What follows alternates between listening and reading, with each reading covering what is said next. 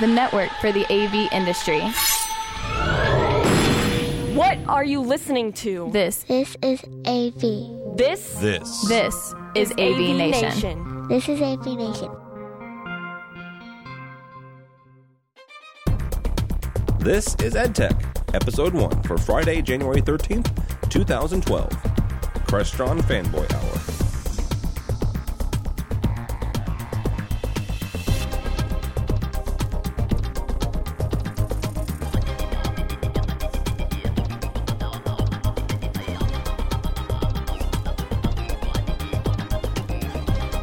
Welcome to EdTech, the AV Nation production for and about uh, audiovisual in the classroom and education. Uh, my name is Tim Albright. I'm your host. With us uh, are our panelists, our, our continuous panelists. This should be the group, and we might add some guests as as time goes on. But these are the guys. First up is Matt Silverman. Matt is the manager, learning space design at George Mason University. Hello, sir. How's it going, Tim? Good. Uh, also with us is Scott Tiner. Scott is the Assistant Director of User Services at Bates College. Hello. Hey Tim, thanks for having me. This is sounds like it's going to be a fun time. Hopefully, that's the that's the idea. At least I don't do things if they're not fun. So, uh, real quickly, we'll, we'll go around the, the, the horn here, and uh, we'll start with you, Matt. Give us some basics of not just George Mason, but but how you've gotten involved in AV and AV in, in higher ed. Sure. Um, I guess I came in from kind of an interesting path. I was not an AV guy to begin with. I was actually an IT guy. Um, like most people, I got involved on the event support side. They wanted to set up some computers, and a couple of computers became computers and projectors, and then we built a classroom building. And the next thing I knew, I was designing classroom systems. So I've actually been at this for about a little over 12 years now at George Mason. Um, so, and it's been an been an interesting time. I'm done, you know, all sorts of different product. On recently, got very much into the uh, digital stuff. That makes sense, though. So, because of your of your IT background. So. Yeah. Scott, what is your uh, what is your history? Uh, much like Matt's, actually, I um, I started out in, in the IT world. Uh, came came to Bates after being a, the director of information technology at a private high school here in Maine. And uh, I remember my, my first day, somebody told me that it was mentioning uh, a mic level signal, and I was like, oh boy, I don't even know what that means.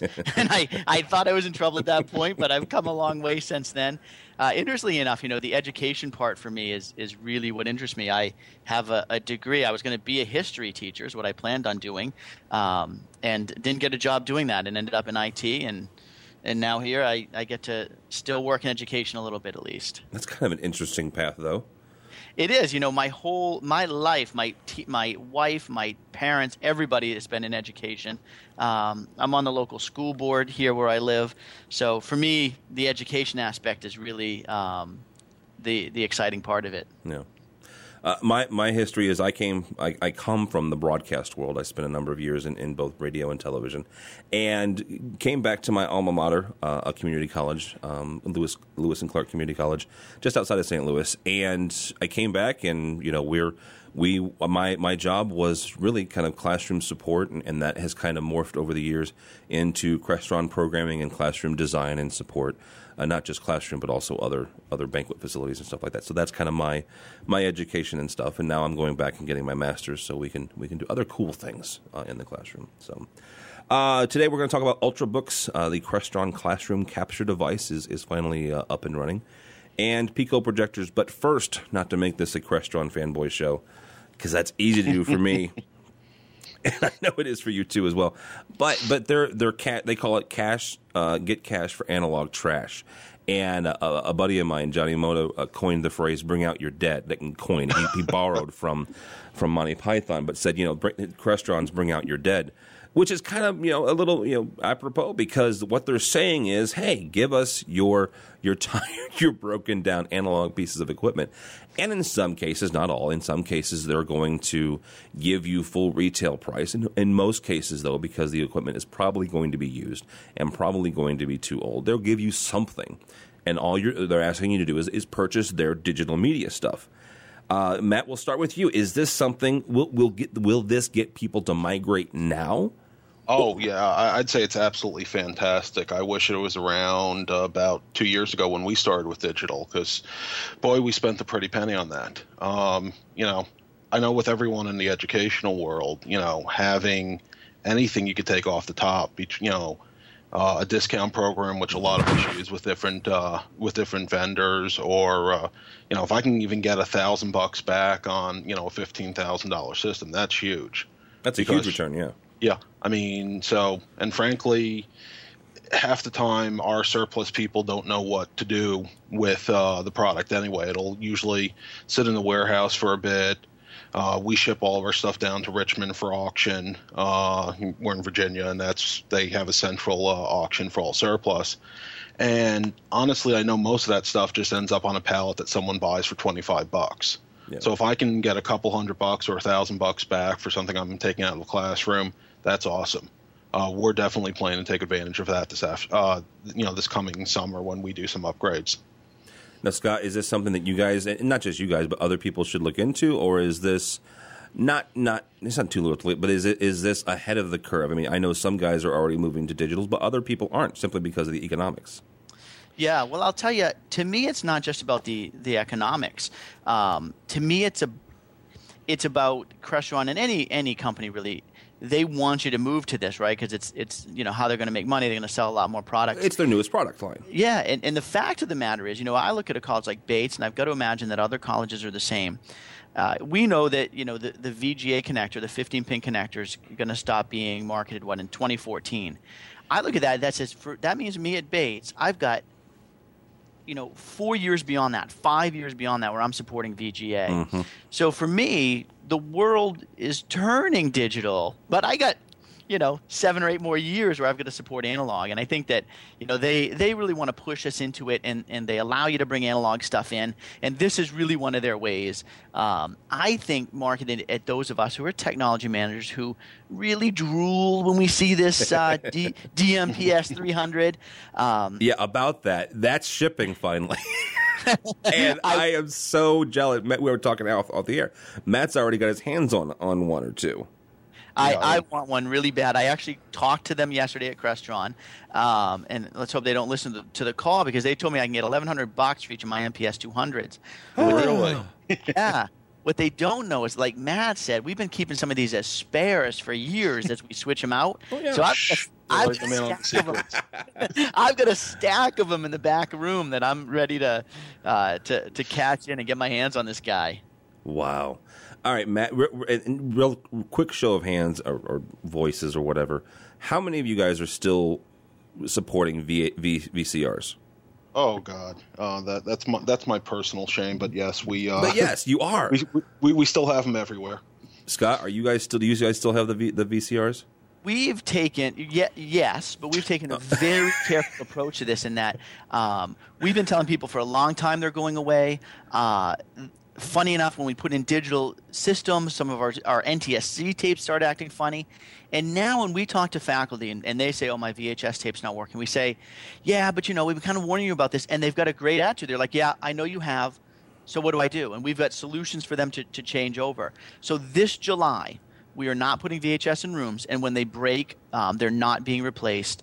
Uh, and so far, we have got – a really great response, even from our faculty on that. Good for you, because we still are too. I, I have a, a few faculty member who I don't know if this is true because I don't I don't deal in the education video you know market.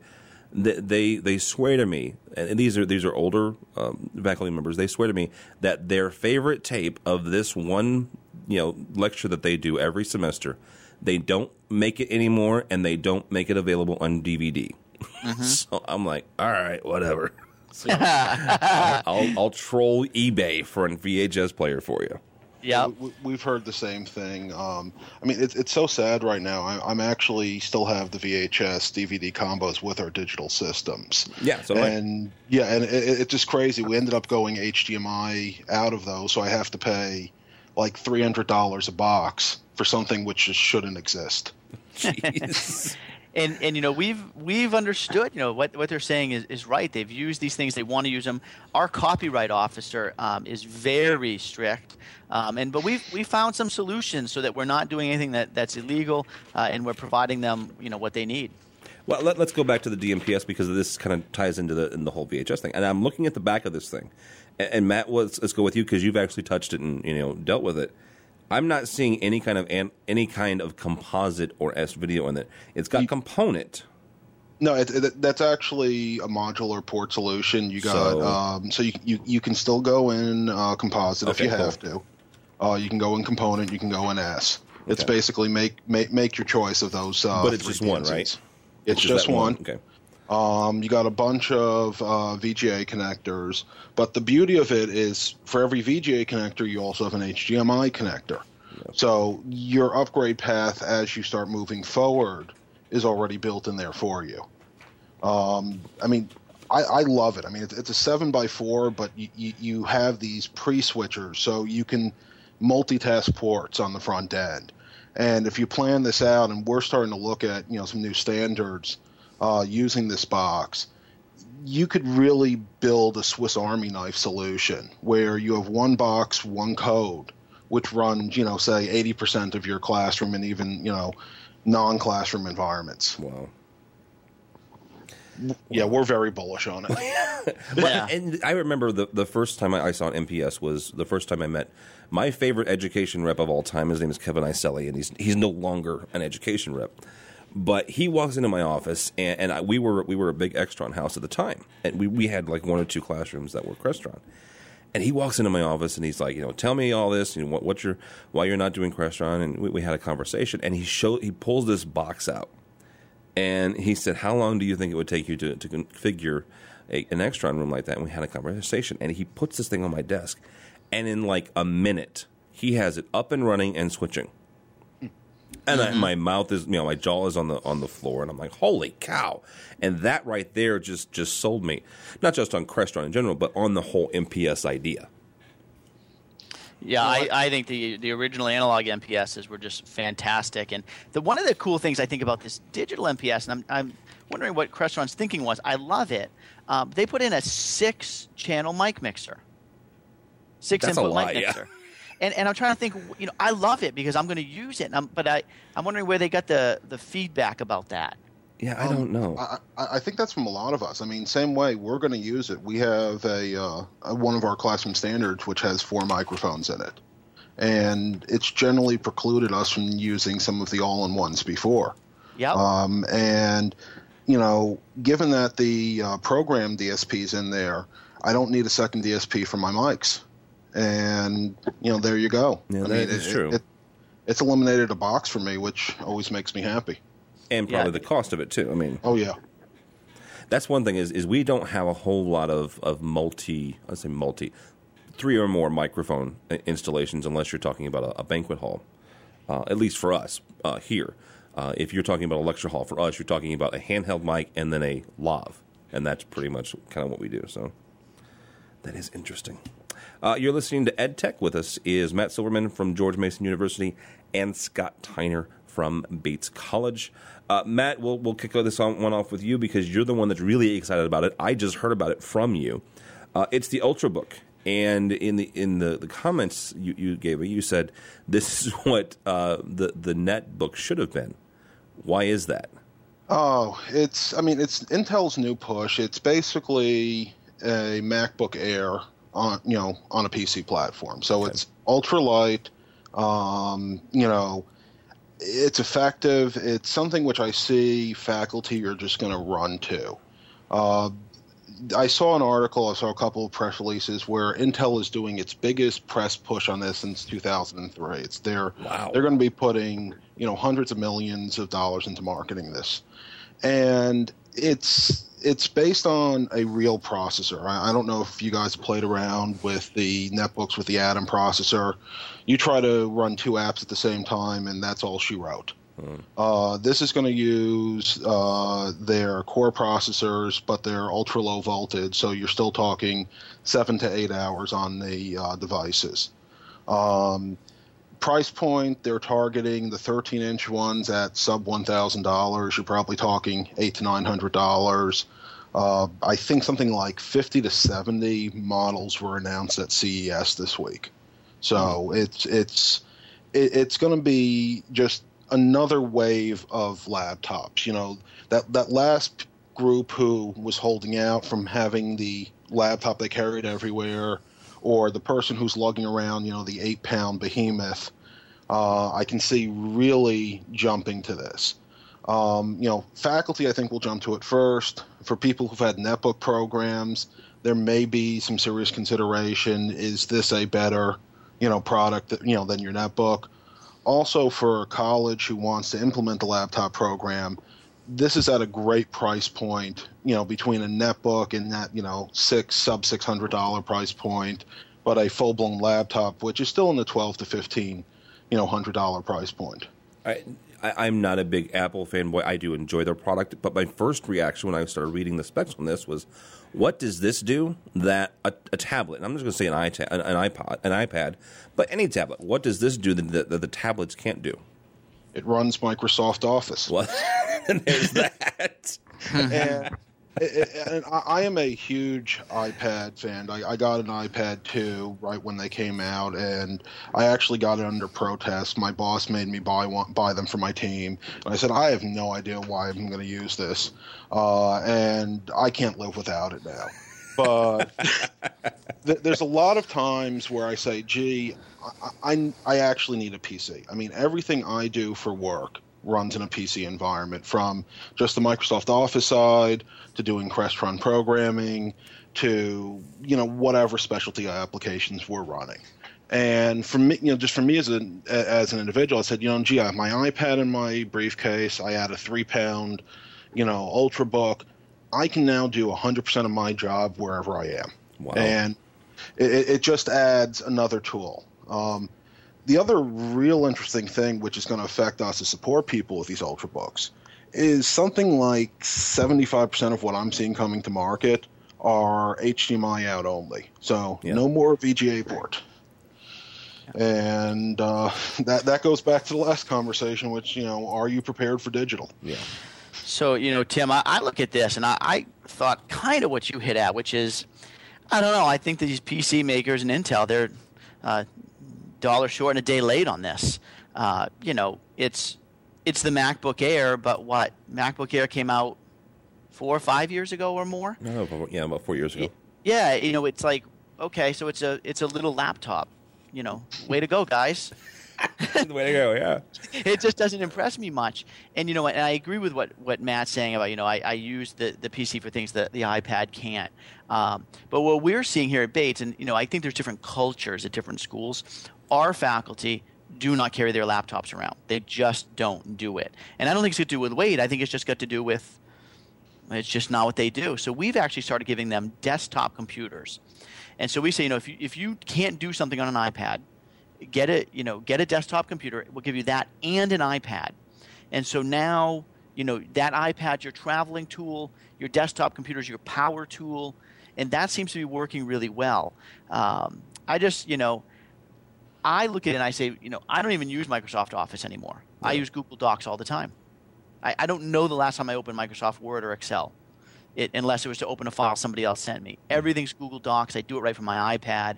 Um, so I don't know. I, I think that they're they're not envisioning what it's going to be going on in a, in a year or two from now. Well, Scott, I think you hit on a really important thing there, which is the level of enterprise support you have for any tool.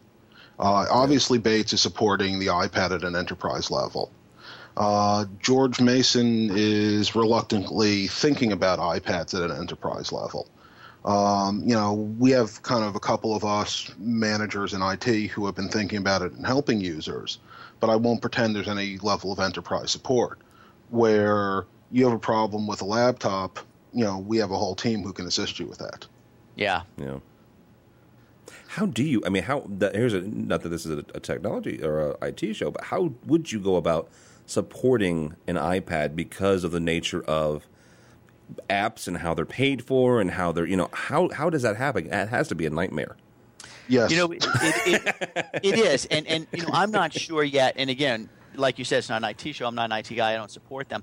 I do know a couple of things that have all, that have irritated me a little bit, and a couple of things that um, we need to figure out. And I'll give you the example that relates to AV. I've got Crestron Mobile on my on my phone and my iPad. Mm-hmm. Uh, I've got about 20 rooms that I connect to with that for various things.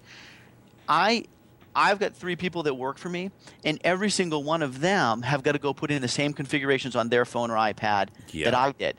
I can't just give them a config file that you know Mo- Crestron Mobile uses. What a pain! Is that a Crestron issue? Or is that a is that an iPod uh, iPad issue? It's a little bit of both. Yeah, I, mean, Exactly. I, I would think you should be able to.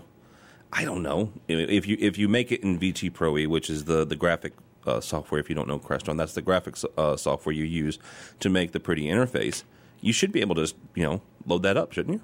So you can. So what you what you're doing on the iPad or the iPhone is you're downloading what they call the manifest file, and that's cool. But what you've got to do is you've got to get in and say, here's the IP address of the processor, here's the Okay. here's the password, here's the file, and they've got to do that every time. Of every single box. Every Uh, single uh, box. Yeah. And so if Crestron gets into the iCloud, like Pages has done, you know, now we might be able to do some of that. Well, and realize Crestron though's intended market with the iPad and the iPhone was residential. So Yeah, you're but talking, they had to know.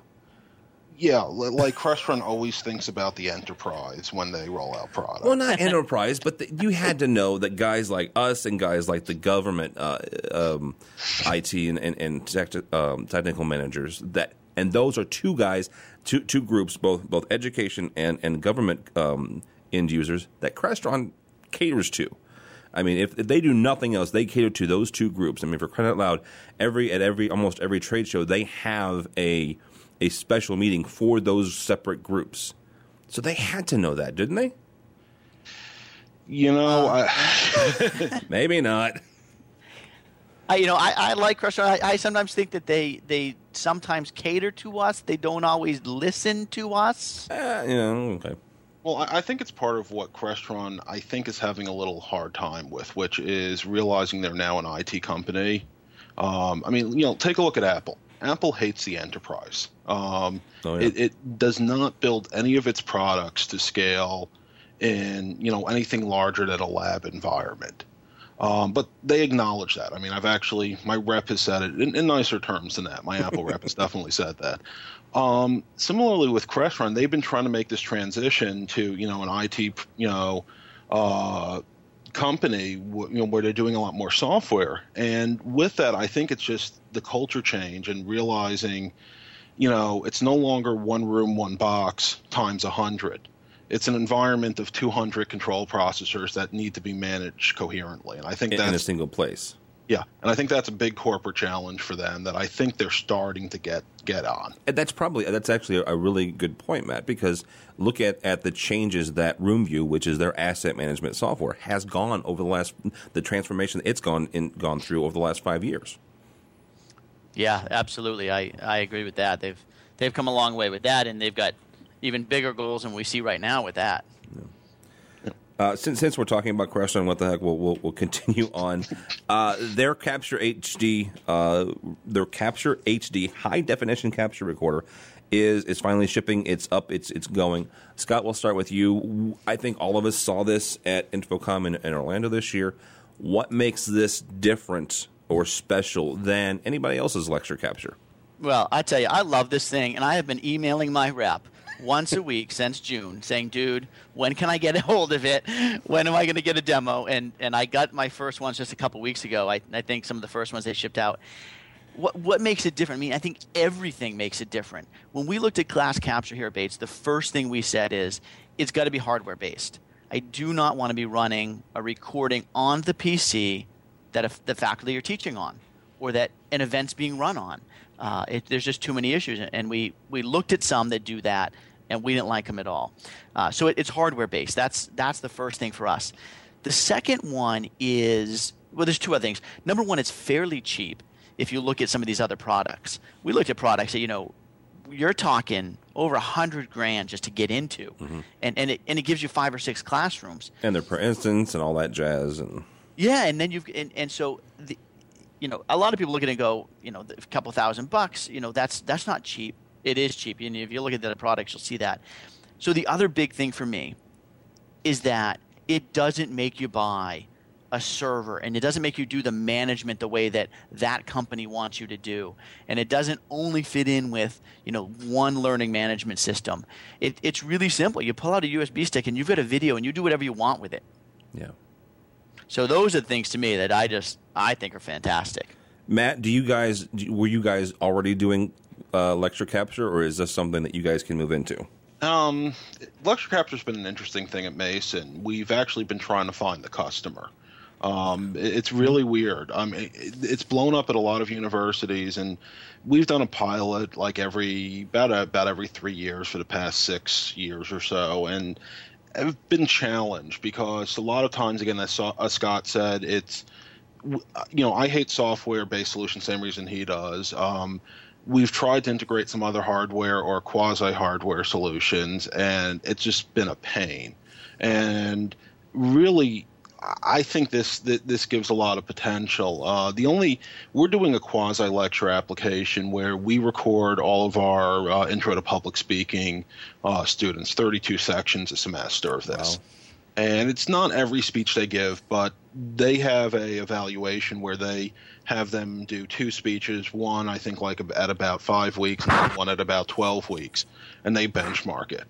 Um, I was just so frustrated with a lot of the lecture capture solutions in the market. I actually built systems which are video conferencing based because wow. that's where we excel. Mm-hmm. Um, my price point per system was ridiculous. I mean, I'm buying you know Tandberg codecs for that. We have, uh, we have a Tandberg backend, which is awesome, and it, it, it's fantastic. It does exactly what they want. It's easy to use. All the faculty member has to do is walk in and put a four digit pin, and they're good to go.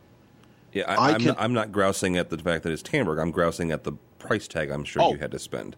Oh yes, it was it, it was painful for us as well. I don't want to you know I, I don't want to say like we did this lightly. No, it, it, it, it just came it came down to the fact that we're really good in doing video conferencing integration, so we went to our strength. Yeah. Um, I can now for three thousand dollars take out that you know twenty thousand dollar codec and pretty much upgrade and play some systems. And we're starting to consider that. I think we're probably in a six to nine month trend on that. Uh, but it also allows us for a couple of the clients that we have, our law school in particular, who have been flirting with the idea of lecture capture and they're doing some wacky homegrown solutions. We can actually put a really refined finished product in their space and get them a much higher quality uh, experience than we could have done previously. Let me ask you this: We've also tried a couple different pilot programs. Our issues haven't really ever been software; it's been faculty, and it's it's been, always been interesting to me that the faculty is where we push the, is, is the are the ones who push back. Have your faculty been pretty open to this? We've got, you know, this is Scott. We've, we've got some faculty who are interested in it. Interesting enough, we don't, we've never tried to push this. We've talked to people about it, and you know, Bates is a is an interesting place. We're a small liberal arts college, and so, you know, we're not ever going to do, you know, every class gets captured. Mm-hmm. And you know, I, I talked to a guy from a college in Massachusetts, University of Massachusetts. They actually put 500 people in 250 person lecture hall, and tell half of them they can only come one of the days. Wow. So so so that's you know when you're talking when you're doing that, you know all of a hundred thousand dollar system makes a lot of sense. Yeah. Just think of all the money you just made there. We're never doing that. We talk to our faculty about uh, you have students who maybe, you know, during the swine flu, for example, who are out and you don't want them in, in class, you can record a class then. You know, our, our math or biology professors who do long, elaborate demonstrations on a board or on a document camera. You know, what if you recorded that and, la- and next year you tell your students, watch this before you come to class this time? So now you come to class ready to talk. Yeah. Um, we have uh, our, stu- our student uh, dean of students office hires students to go to rooms and be note takers for students with um, various disabilities. Well, what if we recorded it for those students? So those students with disabilities can sit there and watch and listen and participate, not face down taking notes during a class. And that's where we get some faculty who have been interested. Um, we are putting them in this in, in this year, and this is a great way to do it at the request of a faculty member. That is oh, a great awesome. way to do it. Yeah. Because then you don't get the pushback. My, my thing is has always been, I look at things like iTunes University, which I, I have a big big affinity for because you know you've got this this great you know vast pool of knowledge that's just out there and I think it endears yourself and endears the college to just the community at large. And, and I wish that that some you know not just here but other places that, that sometimes faculty push back against technology simply because they don't understand it maybe well, and one of the things, you know, it's funny because as we looked at classroom capture, we've been looking at it for a long time. One of the things that I've never understood is why was it so expensive? Yeah. I mean, we're talking about a recording here, you know, and I, I've just I've never got that. I can go, you know, buy a device that can do this for not a lot of money. Why, why is there not a solution out there that, that costs? You know what Crestron now costs, and I think that's one of the reasons that we're excited about is that it, it it's never been even feasible to think about on a, on a small scale. Yeah, well, the, the price point is very, very, very attractive. I think it's the same thing, and I've often wondered the same thing about video conferencing. It's the the entrenched people are so entrenched, and they're making so much money that until someone comes in and wants to be disruptive, you know, you're you're just not going to have any reason for them to lower the prices. I mean, I, I think there's a big risk for Crestron. They're getting into a market which they really haven't been in and I haven't had a chance to play with their back end software, but that will be the real test. Uh, for I think for a lot of people who are the well established uh, lecture capture universities, yeah. if that if that works. Um, but yeah, I mean, I think this is going to be great. Uh, that's a good point. I, I, would like to talk to someone who's been doing this for a number of years with other solutions and see how they view and, and how what they think of, of this solution. Right. I think depending on who you are, you know, if you're this school that I was just mentioning, you know that back end solution is is is incredibly critical to you. Uh, whereas a school like we're going to use it, um, it's actually somewhat of a hindrance. Yeah. yeah. No, I, I know some people. I mean, when we were looking at this at one point, who were using like Sonic Foundry, and we were looking at the Sonic Foundry appliance. I want to say something like fifty thousand dollars or something like that for you know just just to buy their one appliance. And th- this is a couple years back, so I don't know what their current pricing is. But the answer I got when I talked to people who were using it is it just works.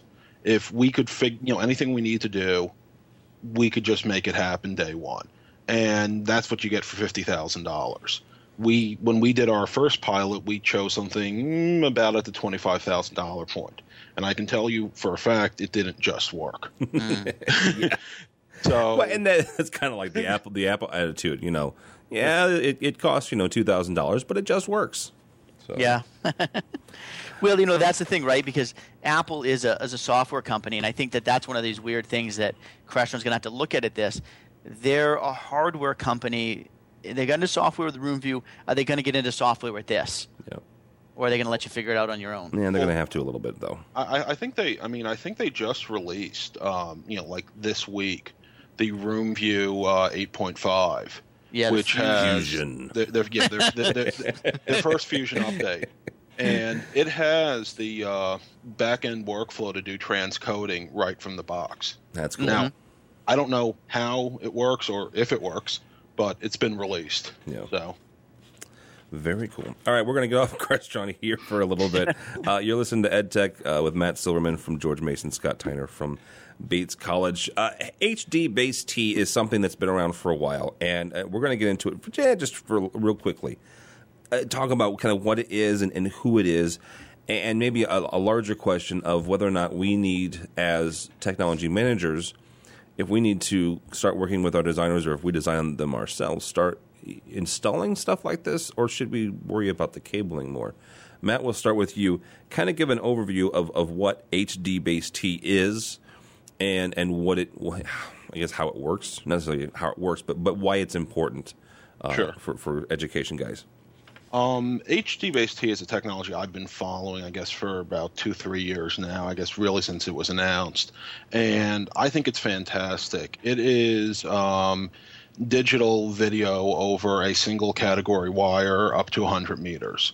So basically, long haul HDMI, DisplayPort, or whatever um, on a standards level. I mean, you know, Crestron has digital media, AMX has their solution, Extron has their solution, uh, but this is a truly interoperable standard. So the idea would be you could have anyone's endpoints and be able to use it.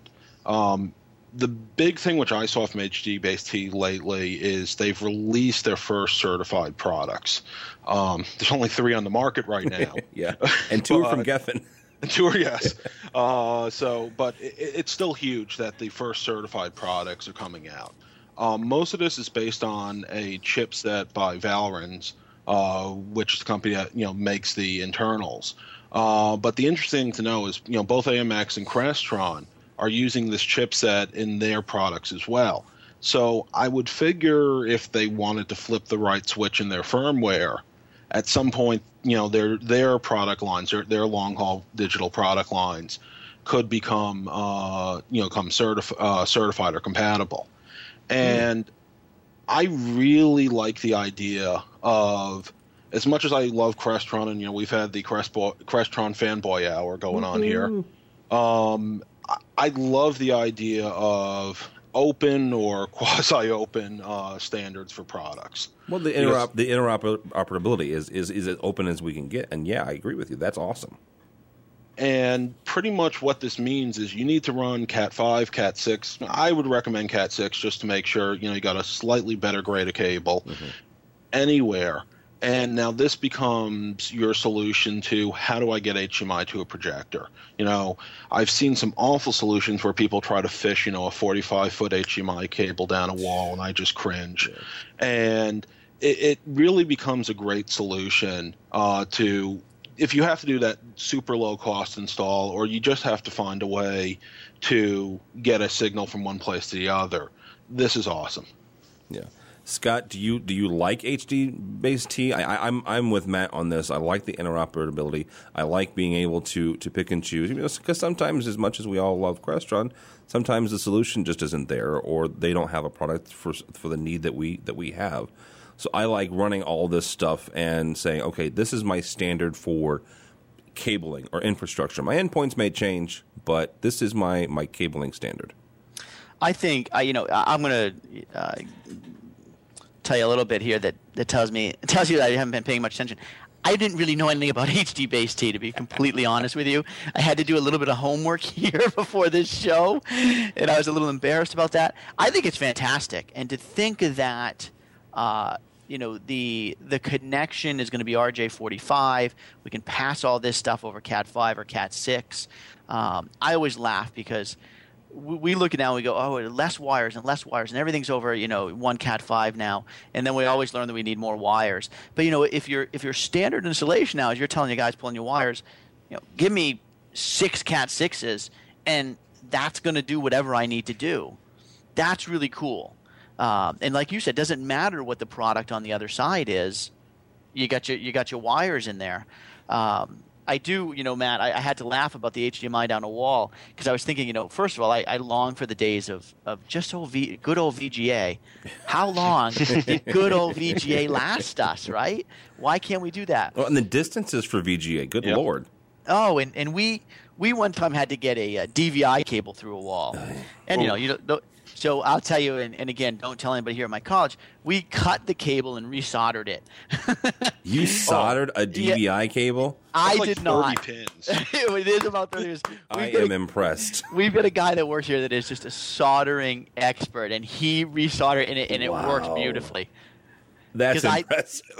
I, I laughed at him because I was like, "That you know, you, you, you just can't do it, and it's not going to work when you're done." Yeah. And he took it as a challenge, and, and he did. Um, but you know the the Cat Five, you know everybody knows how to punch that stuff down, mm-hmm. and it's just it, it's awesome. I think it's fantastic. Well, and one other thing that I've been thinking with this, and even DM or other type products like that, is, you know, could we get to the point we do a lot of our installations in house now? We have a contract networking vendor who can run point to point, you know, category cable for us, no problem you know, is my cabling in the future? I have them do a you know lectern to projector, you know, Cat six path, and you know, pay. I think our contract price is like two hundred and fifty bucks for that, and just never have to get my guys up in the ceiling. Mm-hmm. Yeah, and so that that's one of the things I see attractive about you know this type of technology as well.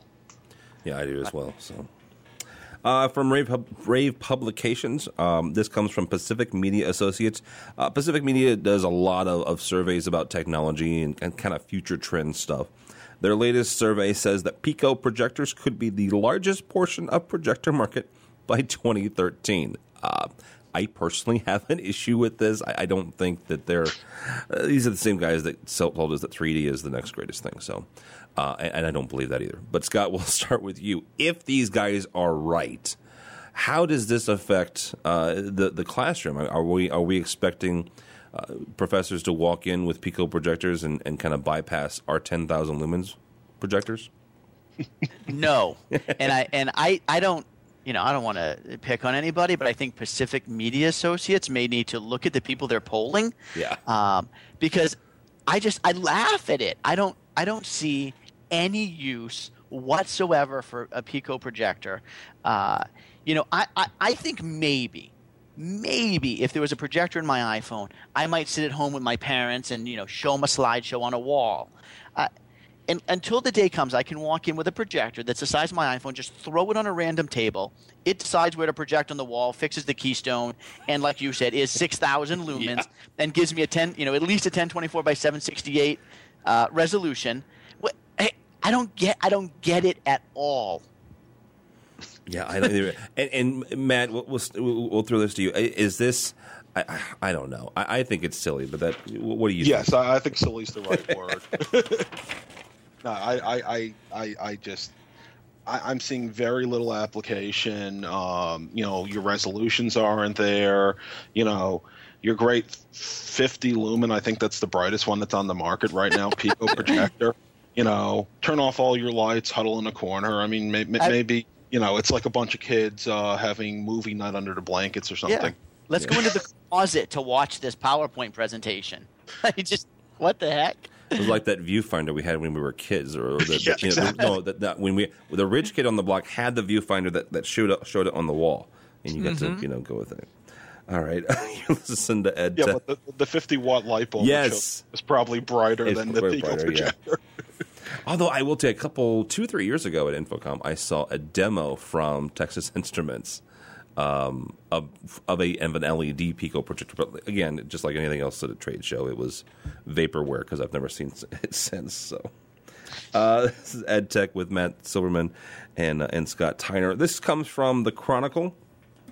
I this is kind of about Stanford and and they did some really cool things. They they invited people to um, to take some classes online, and, and you know they were kind of adjusting how they they taught certain classes, and then comes along this Stanford student, which in my brain, guys, and you guys can disagree with me on this.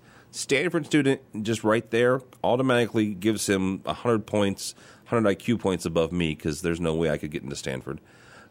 but he writes a blog post and criticizing Stanford and this whole flipped classroom idea where they're flipping around, you know, instead of having, you know, uh, one teacher and, you know, half a dozen, you know, a dozen or so or 30 or 40 students in a, in a, in a uh, lecture hall, you've got hundreds and possibly thousands of people in this classroom.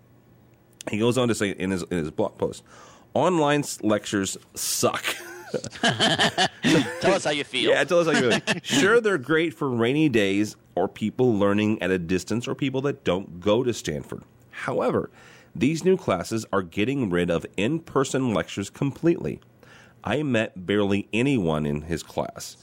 Everything was done alone in my room, which is kind of crappy, especially when there is such a nice campus right outside.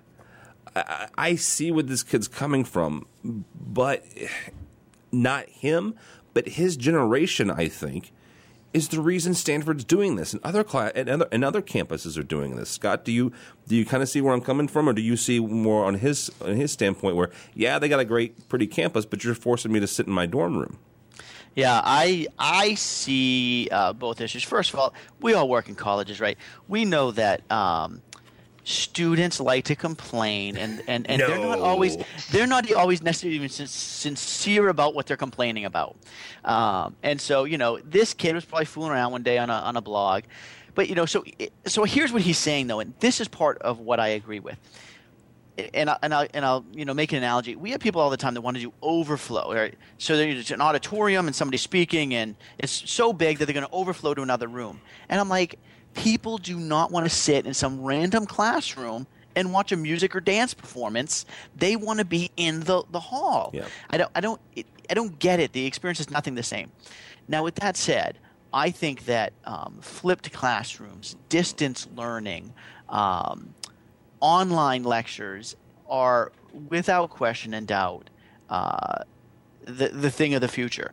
And when you talk about education, you talk about a monstrosity that does not like to change or move, um, whether it's from kindergarten to to you know graduate school. Yeah. It's been doing it this way for a long time, and it likes how it does it. Um, but I, I don't even, you know, so I, I think distance learning, I think the flipped classroom in, in the right circumstances are absolutely fantastic. And, you know, when you've got the Chronicle writing this, this paper, I mean, writing this article, and they're even saying that, you know, Stanford saying the kids that took either one, they're doing the same. They, they kind of achieved the same. It gives some credibility to it, in my opinion. So, Matt, is this somewhere where we need to give the students the choice, maybe? I mean, because I, I am a big fan, just like Scott, of, of distance learning. It gives people that don't have access to it or don't have the time to get to finish their degree. Whether you're a single mom who's working two jobs and the only time you have to go to class, quote unquote, is between midnight and 5 a.m., well, then, you know, distance learning is great for you. Or you're a soldier trying to finish up your, your degree uh, overseas. But maybe on campus, you give the kids a choice. I mean, I'll say from a personal learning perspective, I, I, I really feel where this kid is coming from. I actually uh, participated. Stanford did this uh, kind of free course on this machine learning. They also did a database course, and I, I signed up for the database course, and I got about one or two lectures into it, and then life took over. Yep. But you know what? For for a free course, and I mean, even for distance ed, it was great. But if you're paying for the traditional campus experience, you know, the traditional undergrad experience, I, I would hate to be forced uh, to be in an online only environment. I, I guess. I, what it doesn't say here is if he voluntarily was in the section or not.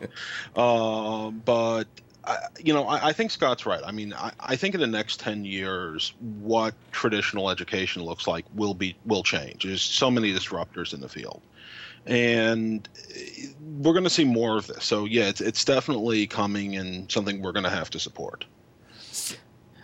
Go ahead, Scott.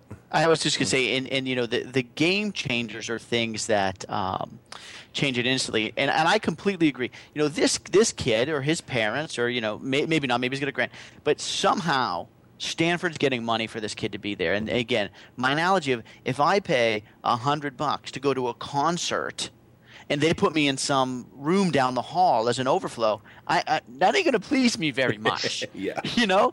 And I can see with this kid's like, you know, I'm. However, somebody's paying for me to come to this college. I want to sit in a room.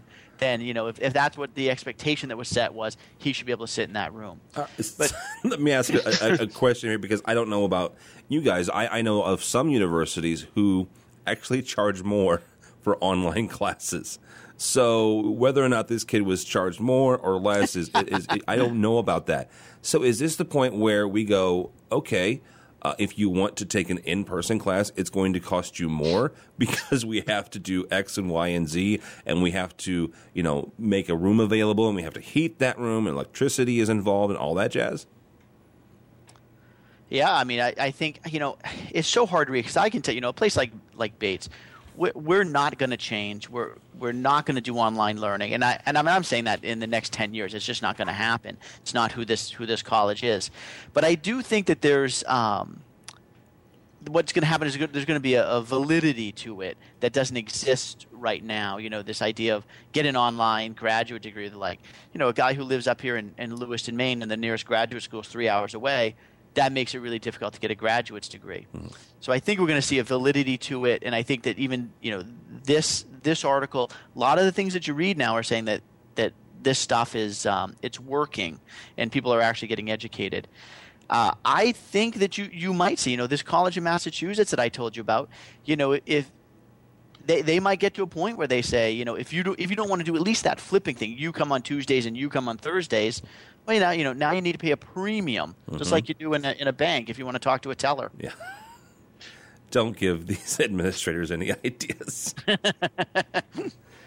all right. Well, that's all the stories I have, guys. Do you have anything else or anything you want to promote? Or anything? actually, one thing I, I, I, do want to say is the, the way I met both both Scott and, and Matt, Matt is through uh, the InfoComm Technology Managers Council.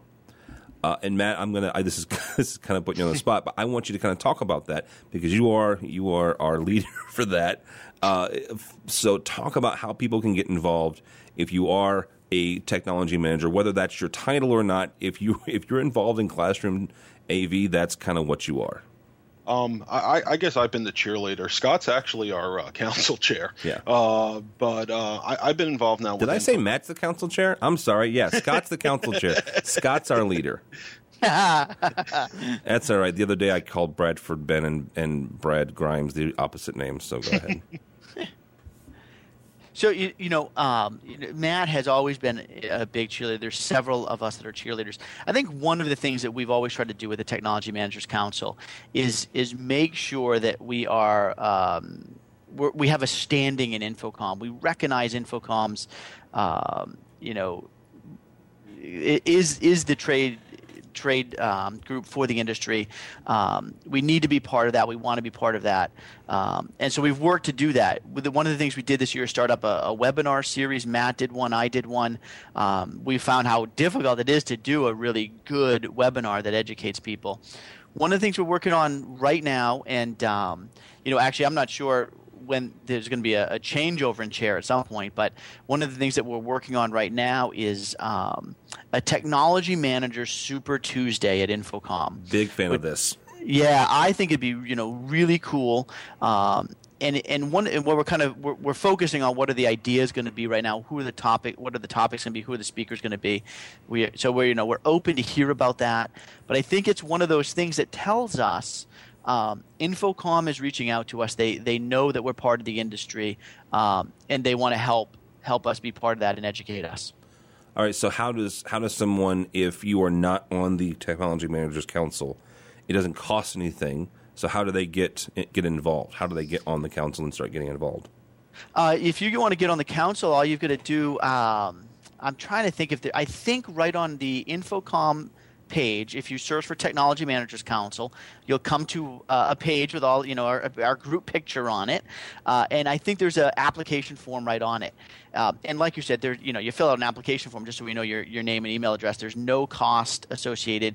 You get put on our, our email list. You're invited to our yearly meeting. You're invited to our uh, which is at InfoComm.